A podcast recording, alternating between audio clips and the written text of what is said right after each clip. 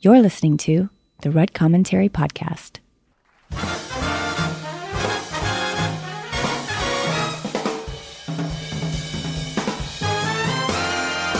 Good day to all of our investors and general listeners. This is the Rudd Commentary. My name is Josh Rudd, and I will be your host today on this presentation. With me, as usual, is Jack Herr. Jack, are you here today? I am, and I'm ready to go. Jack is our capital markets uh, associate, and he's going to bring us up to date on the financial markets a little later in the program.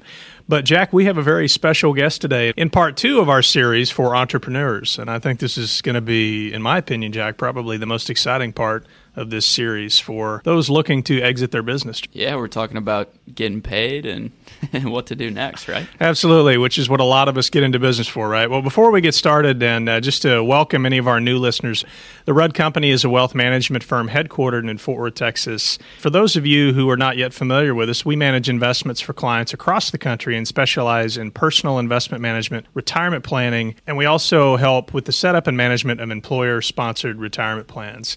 So, Jack, before we get into that topic, why don't you take us into the trading room and update us on what's going on this month? Yeah, the main thing I wanted to talk about was the consumer shift back to in person shopping.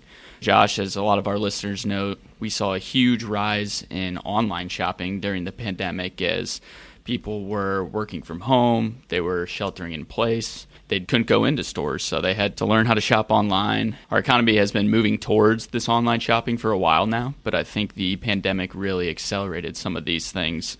What this did in the stock market, we're talking about investments, is it led to some clear winners, right? We saw companies not come out of nowhere, but some companies that we may not have been aware of have huge revenue growth, and we saw investors pile into their stocks, and we saw some big performance there. Jack, you know, if I was one of our listeners, I'd be wondering if this is a kind of a temporary rebound, or you think that this has legs? Yeah, well, that's what I wanted to talk about. Is this summer we have seen more shoppers return to stores. We've seen a lot of these companies that haven't been reporting earnings. They've been outperforming expectations. These traditional retailers, and what I'm curious of is is if this kind of holds as we head into back to school season and then holiday shopping. My personal opinion, I think it probably will. A lot of people want to go back to stores. They want to get out again, but also there's some products that we all enjoy shopping for in the store, whether it's clothing or some of those specialty retail stores. Josh, I was actually just looking at a sporting goods company that is traditional retail that, that did really good. So I think there's a lot of potential there, and I think this trend could definitely continue. You know, I think you're so right, especially on just the experience getting out and actually shopping. I, I was informed by my 17 year old son that the Fast and Furious franchise is actually on number nine right now, and uh, everybody's going out and I guess going out to see that movie. But what I'm wondering and is related to your retail comment is how many times are families going to go out with respect to shopping for clothes or back back to school or to the movies. My son, if he really likes a movie, he'll go out and see it two or three times. But because of the Delta variant and some of the lingering pandemic issues, if those buyers are going to go out multiple times or if they're going to pretty much load up one time. So that was my question mainly about if this has the legs. It's going to be interesting to watch as we move forward. Yeah, and to transition this conversation to the stock market and type of opportunities there. A lot of our listeners know that we frequently talk about the consumer, and the reason we do that is because these consumer trends are so important to the economic growth overall, but also to what companies do, how they react to a certain environment. We've seen a lot of these high valuations and these high growth names during the pandemic that, that I was discussing earlier. And the reality of the situation is that they just may not be able to grow as fast as they did during the pandemic with more people shopping in stores. Absolutely. Or maybe just purchasing a lot of that online. Should my son watch that movie online or go to the theater? You know, exactly. that's a, that's a big deal right now. Yeah, exactly. Like you were pointing to earlier, CA returned to these high quality staple companies. Some may refer to value investments that we shop at on an everyday basis, whether it be in person or maybe more in e commerce. So, just wanted to talk about the investment opportunities there, and that's something that we as advisors will be looking at closely and trying to monitor these trends as we head into the holiday season. So, Jack, I'd now like to introduce our special guest for part two in our series for entrepreneurs, Mike DeLitta. Welcome, Mike, and thank you for joining us on our program today. Well, thanks, Josh. I appreciate the invite. I know Jack and I are, are, very excited to cover these topics. Mike, part one was really for entrepreneurs that were right in the thick of it and, and starting a business or figuring out how to invest in while they were running their business. But this is really different. I know you've got some experience in the exit side of the business and really have just built a great company. So I know our listeners are probably very interested in hearing about you. So why don't you tell us a little bit about yourself and your professional background and, and really what led you to make that leap from what I'm guessing is a pretty stable job into starting a company? Well, excellent question. I graduated from UCLA School of Medicine back in 1986 and my initial intent was to go into family practice, but my wife at that time had really kind of directed me towards a path of occupational medicine. She was working for somebody who had a direct lead into a position that was being advertised in the oil and gas industry. There was a large oil refinery there in Southern California, and they were looking for some medical folks. So, interestingly enough, I applied and, and got it. And I worked my way up to medical director over a period of about 15 years. We relocated to Texas probably at 14 and three quarter years because the oil and gas company was consolidating here in Texas and they needed the one of the medical directors there. So we moved there. I think it was December 31st of that particular year. And on April Fool's Day, I was driving into work and I heard on the radio that our company was being bought out by a larger oil and gas company. And I actually thought it was an April Fool's joke, and unfortunately it was not. And the company approached me and, and said they wanted to retain me but they wanted me to move to Chicago. And I said, no, that's not going to happen. So I decided to leave and uh, do what I kind of did for that company, but to do it on my own. And, and it was scary for me because I was really not a business person. I was a medical guy and that's what I knew. So it was really a difficult decision, but it was one that I thought I'd give a go at. And honestly, I'm glad I did. Well, that's very exciting walking us through that and, and, telling us that story. I know that you caught my attention there. I'm very interested now. I'm kind of hanging on the edge, wanting to hear a little bit about this business that you started and recently sold. Just, you know, a brief history of what you did and kind of what your products and services are and how you became a real competitor in that market. Absolutely. It was a medical consulting company. And what that means is we put together a group of services the flag service was our telephonic case management for injuries, which 25 years ago was just unheard of. Of course, we know of telephonic case management now because of this pandemic. You know, you can't get into your doctor's office. So you call your doctor and you get on the phone with a doctor or nurse and you tell them your problems and they diagnose you and treat you. We were doing that 25 years ago. So that was kind of our flag service. But we also did OSHA and DOT mandated physicals, and that consisted of like commercial driver license physical exams and audiograms for hearing programs, pulmonary function tests, respirator certifications, and so forth. You get the picture. These companies really didn't know how to do that, especially the smaller ones. The larger ones did, but unfortunately, they started laying off their medical departments and they started outsourcing. So it was just a perfect segue for me. So when I started, it was something that I didn't really have to struggle really hard with because I had a niche and there was nobody else doing that. And so, Mike, I'm assuming you talked about your wide array of services and everything you did. Was that the primary reason for your business's success in the long run, or do you attribute that to something else? I, I think that was part of it. I found that the services that we were providing were really lacking in the industry because of that lack of in-house medical departments. But even those in-house medical departments didn't really have the quality of service that my company was offering. So I focused a lot on customer service, quality of service, but also very important was we were providing significant savings in workers' comp costs because a lot of these companies, when they had an injury, they didn't know what to do. They just sent the person to an emergency room the emergency room would take the person off work for a few days to follow up with their personal physician. And those people just got lost in the system. But we were getting phone calls within minutes of these injured clients.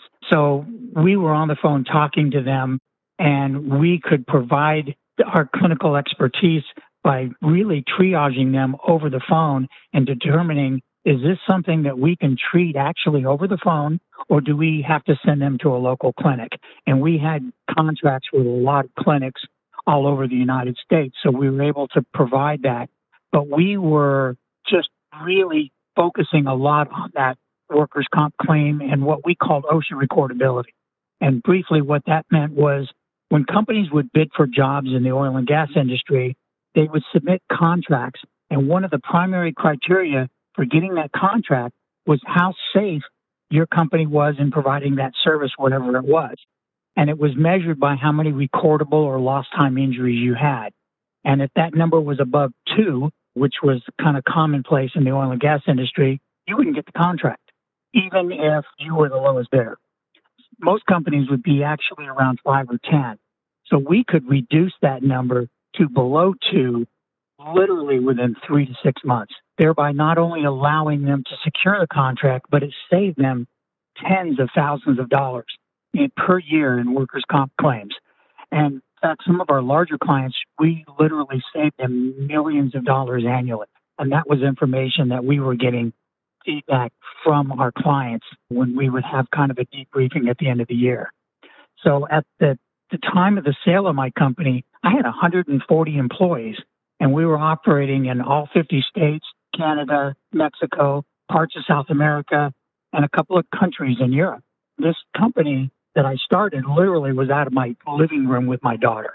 And that was about 18 years prior to the sale. So it took me 18 years to, to get me to that point. That's incredible. I appreciate you walking us through that. What I found interesting also is that the economic value that you were providing your customers was just it was just measurable and it was a wonderful place to be. You were clearly in the right place at the right time providing a valuable service. I, I know our listeners are very excited to hear that. And I'm glad you kind of took us into the size of your company just before the exit because that's really what our program is about today. And and I know part 1 I had mentioned to you was about entrepreneurs in the earlier stage but we'd like to speak to those entrepreneurs that are maybe entertaining an exit from their business you know sometime maybe not next year but sometime in the next 5 or 10 years and are, are questioning whether or not that's something that they should be working through or considering whether to move forward with that or not and really just how to begin the process. And I think also Mike how to seek help and and of course, you know, you were talking about how valuable your services were. And I know our listeners may be thinking about how to maximize their value for such a successful business on the sale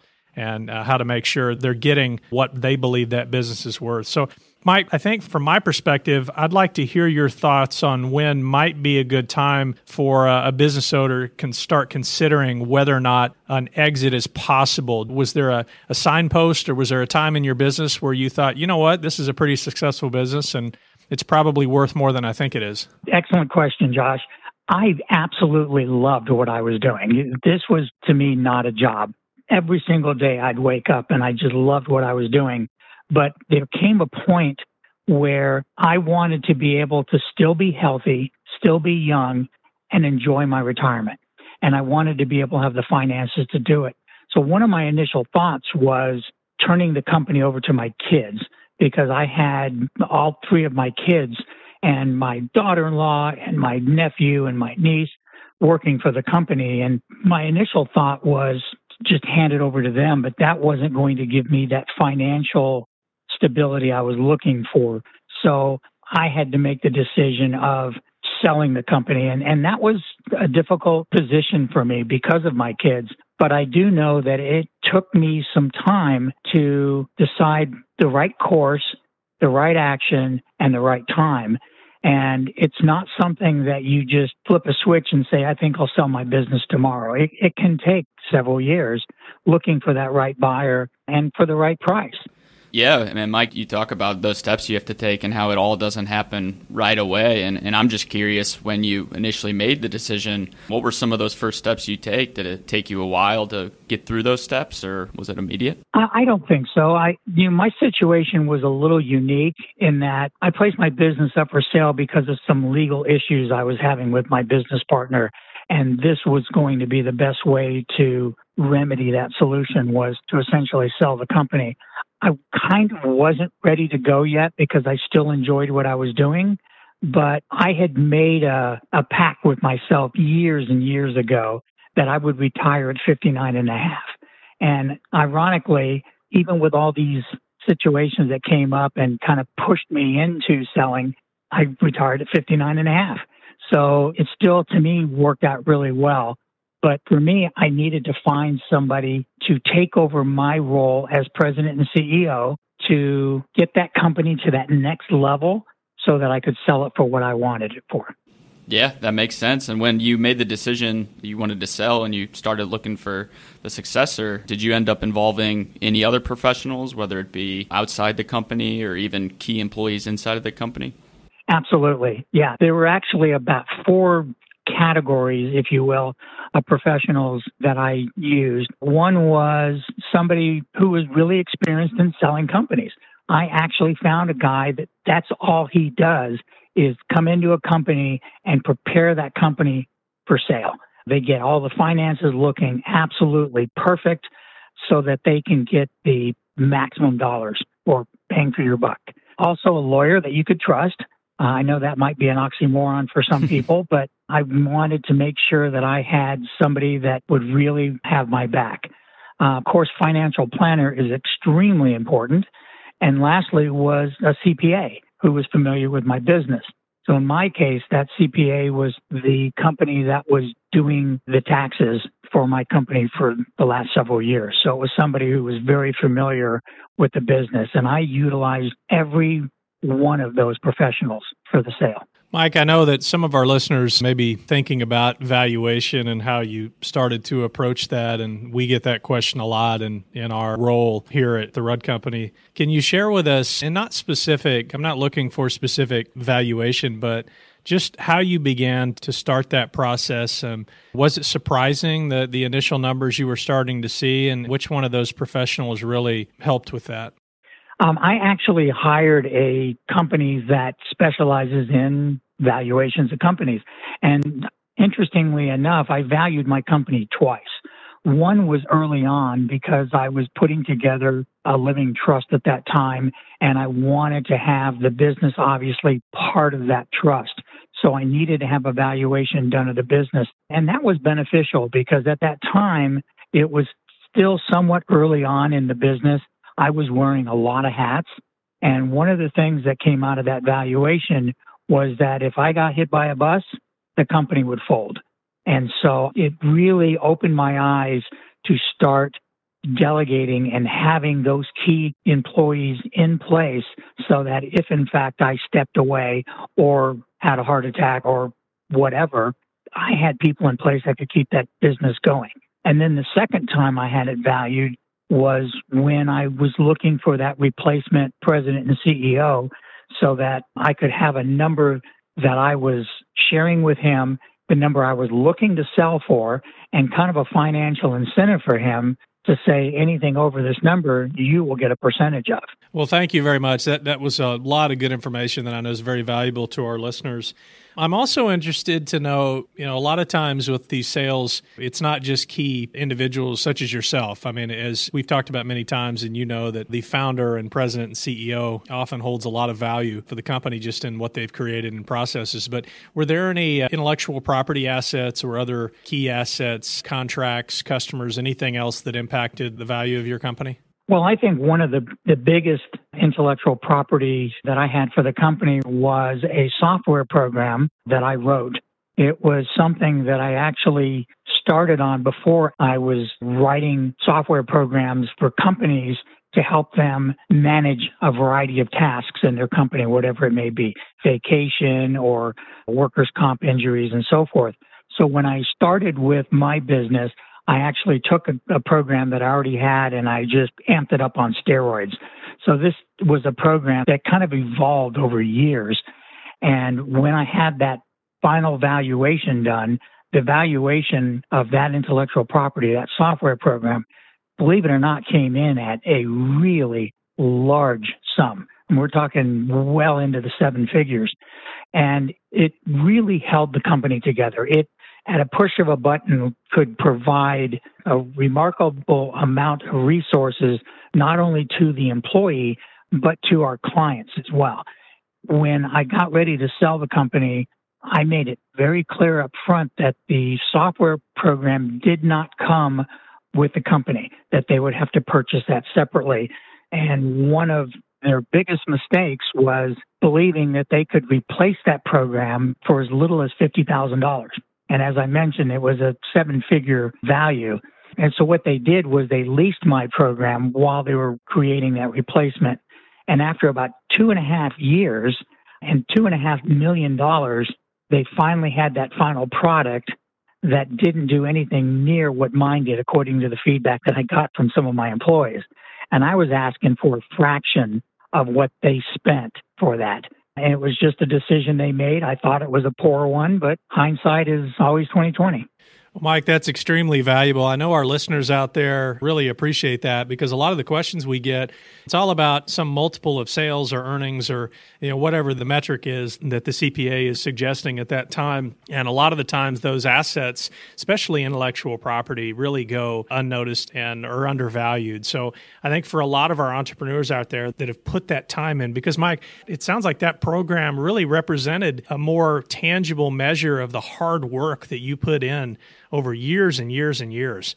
I think it's wonderful that that was realized at some point, whether or not it was physically paid out as you had walked us through that story, but the valuation was unquestioned and very real. So I would encourage our listeners who are valuing their company or thinking about that not to skip on the intellectual property and some of those repeatable systems that they have built. Because as you talked about, that was the issue earlier with you personally in the organization, you know, and, and I'm sure that they told you to, to make sure that those processes were repeatable and to get that other executive in there. I am interested in jumping a little further into some of the options. And I, I don't know how much you remember or if it was really familiar, all the options that you had. But what are some of the sale options that you looked at for the company and which option, just in a general sense, did you ultimately go with? I mean, what type of company, you know, ended up buying your firm and what were some of the options that were available? Well, you know, this being my first and only company that I founded and sold or was preparing to sell, I really didn't know what to expect. I wanted a full cash offer. I, I didn't know other options out there because really none were presented other than the CEO who I hired came in and said, I have a full cash offer for you. This is what the amount is. And it was actually a private equity company that bought my business. And there were definite pluses and minuses to that. I really didn't want another medical company to buy my company because there were a lot of companies that started mimicking mine because they saw how successful we were and the reputation we had was unprecedented in the industry. And I didn't want all that hard work that I put into this to go down the toilet because another medical consulting company bought us out. So I thought that a private equity company, although probably wanting to cut costs and, and that could kind of affect the quality of service, I still felt that they would be true to what I put in there. And the fact that my children stayed with the company and my daughter and my son actually were with me when I founded the company. So they had some knowledge that was unprecedented with any other employee that I had because they were there in the inception. So they could share with the new company on the things that we did and why, and some things that we didn't and why. Oh yeah, that that sounds like a great transition. And um, I had a question more on the personal side of things. You've talked about the transaction itself and the company, but what were some of your major financial concerns as you went through the sale process? I know you talked about 59 and a half was always the retirement date that you were working towards and I commend you for reaching that goal, but you know, I'm, I'm sure you had some financial concerns along the way, right? Oh, absolutely. I had a couple. Uh, once the price came in, it, it actually came in at 50% higher than what it was valued at. So one of my concerns initially before we got that offer was is it going to be enough money for me to retire on and not have to work? But that ultimately never even crossed my mind after the initial price came in and we even negotiated and I got a little bit more. But the couple issues that I still had was how much of that money was going to be taxed by the government because I really relied on my CPA a lot to try to determine the best way to put this deal together so that the government wouldn't take, you know, half of, of what the sell price was. And the other was up front, I knew that I wanted to donate 10% of the sale price of my company to some charities that I held near and dear to my heart. And I didn't want to receive all of that money from the sale, have it taxed, and then turn around and donate it. Uh, working with my financial planner and my attorney, we set up what's called a charitable remainder uni trust, abbreviated CRUT, and that allowed those monies to go directly to the charities before coming through me and being taxed. So that was huge for me and a tremendous amount of savings on taxes. And I was still able to use that as a charitable donation. So that worked really well. And I highly recommend that to anybody who is interested and looking to use some of their sale monies to their charities of choice. Well, Mike, I appreciate that. And we probably should have had you on our podcast for charitable giving as well.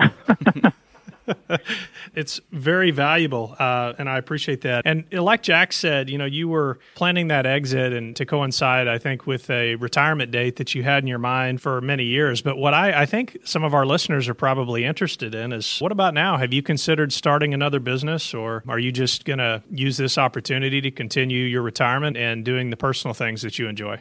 Well, I had an opportunity that presented itself about a year after I retired about going into another business. And it was completely outside of the medical consulting because I had a five year no compete that I had to sign. So it had to be something completely different. And honestly, I really had zero interest in starting a business from scratch or even acquiring another business. I wanted to enjoy my retirement. One of my big hobbies is I'm a scuba instructor and have been since 2010. I do a lot of scuba instruction. I, I lead scuba diving trips all around the world, and I absolutely love that. And my beautiful bride loves it as well. So we get to do something together. We also have nine horses. She's teaching me how to ride. I'm learning how to show these horses at horse shows. And I'm more busy now than I probably was when I was a president and CEO of my company. So I'm just loving my retirement and have no interest in starting from scratch or even working other than something that I really enjoy doing, like scuba diving. Mike, there are very few things that equal being underwater. How much quiet and peace it is under there, isn't it? Absolutely. I really appreciate you spending the time on our program today. I can't tell you how valuable this was for myself, Jack, and, and our team up here, and also all the listeners that we have, our clients. And I have to ask do you have any advice for an entrepreneur that imagine they're five to 10 years out. Their business is, is really getting much bigger than they thought. And they think they're maybe a, little too young for retirement, but are starting to think about uh, the possibilities of an exit. Do you have any advice you can give them to work through that, wrap their mind around that, and, and if they decide to, possibly even make that process a little easier? Sure. Uh, well, I'll tell you, I'm, I'm really lucky that I sold my business when I did. And I say that because look at how things change in our country. We're in the middle of a pandemic now. Some businesses are thriving while others are closing their doors. And it's just such a challenging time now. So if you're closer to that one to two year time frame, I would highly encourage looking sooner rather than later. And for those five to 10 year, kind of stick it out a little bit. Well, I appreciate Mike. Uh, thank you so much for your time today. We really appreciate the contribution to our program, Mike. Well, thank you so much for having me. It was it was really enjoyable, and I appreciate the invitation. Jack, that was a great discussion. Uh, a lot of value, and I'm sure our listeners agree. It's just very special to have somebody with his experience on the program today and walk us through that exit. Jack, one of the things that I, I took away from this discussion with Mike was the planning that he did. He started thinking about that process early, and I heard him say that several times during his program. You know, if you're thinking about this, you want to start planning now. That the process sounded like took him a little longer than he thought it would. Was there anything that you walked away with today from that conversation with him? Definitely the planning as well, but also both entrepreneurs brought up the importance of having a, a, strong team of professionals around them when they're going through this process. So whether it be attorneys, accountants, and most importantly, financial advisors, I'd welcome all of our listeners to start to build that team and, and to reach out to us if they need any help with these type of things. Absolutely. That's something we do acting as a business owner's financial advisor through that process. It's not only something that we do, but it's something that our team really enjoys here Uh, we enjoy that process. We enjoy helping those individuals work through those objectives, set goals, and plan for a successful exit. And then also being the financial quarterback, if you will, through that process with the other professionals. It's, it's really something that our team just has a passion for, and uh, we enjoy doing it. Jack, I think that puts a nice bow on our two part series for entrepreneurs. Hopefully, those of you that are thinking about starting a business or in a business or possibly thinking about an exit, got some value out of the last two programs. We'd love to talk to you. If you need any assistance, please contact us if there's anything we can do to help. And thank you to all of our listeners for taking the time to listen today. And as always, if you enjoyed this program, please subscribe to the Rudd Commentary on Apple iTunes, Google Play, or your preferred podcast platform and never miss an episode. Also, if you know other investors that would enjoy this program, please share the Rudd Commentary podcast through email or on social media. We also like feedback on our program and ideas for future topics. If you have the time, we would sure enjoy hearing from you. All of us here at the Rudd Company would like to thank you, our listeners, and our clients for your trust. Thank you for allowing us to be your partner in your long term financial journey. We take this role very seriously. Thank you very much for listening today. This is the Rudd Commentary. I'm your host, Josh Rudd, and from all of us here at the Rudd Company, invest long and prosper. This commentary is distributed for informational purposes only and is not intended to constitute legal, tax, accounting, or investment advice. Nothing herein constitutes any offer to sell or solicitation of any offer to buy any security. All investment strategies and investments involve risk of loss, including the possible loss of principal invested, and nothing herein should be construed as a guarantee of any specific outcome or profit. Past performance is not indicative of future results. Any opinions expressed by employees of the Rudd Company are the Rudd Company's opinions and do not reflect the opinions of any affiliates. The opinions expressed by guest speakers are their own and do not necessarily reflect the views of the Rudd Company or any affiliates. Guest appearances on this program does not imply the Rudd Company's endorsement of any entity, person, product, service, or investment. All opinions are current and only as of the date of recording and are subject to change without notice.